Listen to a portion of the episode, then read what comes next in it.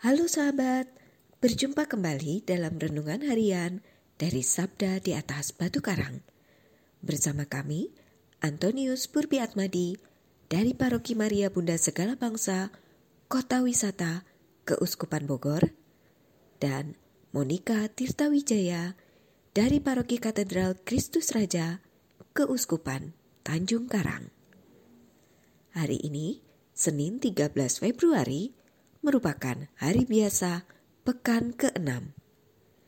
Gereja memperingati Santo Julianus dari Antioquia, seorang martir, dan Santa Kristina dari Spoleto, seorang janda.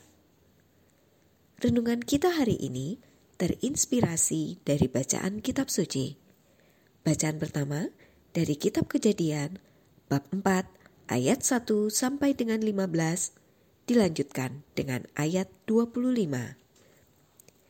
Dan bacaan Injil suci dari Injil Markus bab 8 ayat 11 sampai dengan 13.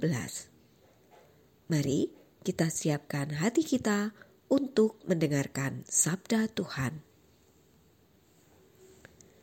Sekali peristiwa, datanglah orang-orang Farisi dan bersoal jawab dengan Yesus untuk mencobai dia. Mereka meminta daripadanya suatu tanda dari surga. Maka mengelulah Yesus dalam hati dan berkata, "Mengapa angkatan ini meminta tanda? Aku berkata kepadamu, sungguh kepada angkatan ini sekali-kali tidak akan diberikan tanda." Lalu Yesus meninggalkan mereka. Ia naik ke perahu dan bertolak ke seberang.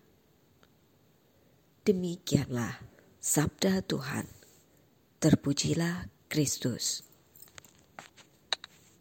Saudara-saudari yang terkasih, sebagai tanda nyata bahwa kita sudah tamat belajar, maka kita memiliki ijazah atau sertifikat.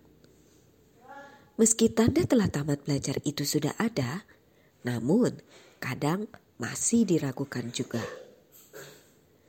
Dalam bacaan Injil pada hari ini, orang-orang Farisi meminta dari Yesus suatu tanda dari surga.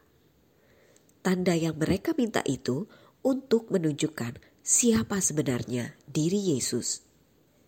Meski Yesus telah menunjukkan berbagai tanda kemesiasannya lewat pengajaran dan berbagai mukjizatnya, namun tidaklah cukup membuat mereka percaya kepadanya.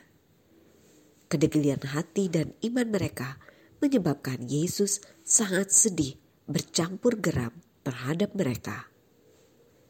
Bagaimana dengan diri kita? Saudara-saudari yang terkasih, sabda Tuhan hari ini memperingatkan kita para muridnya untuk tidak bersikap seperti orang Farisi, yakni orang yang memiliki sikap kedegilan hati, sikap yang merasa diri religius atau saleh, tetapi tidak percaya kepada Yesus. Semoga dalam terang Roh Kudus kita dibimbing untuk lebih mengenal Yesus dan makin beriman padanya, meskipun tanpa tanda-tanda yang nyata. Yesus sungguh tanda nyata dari surga.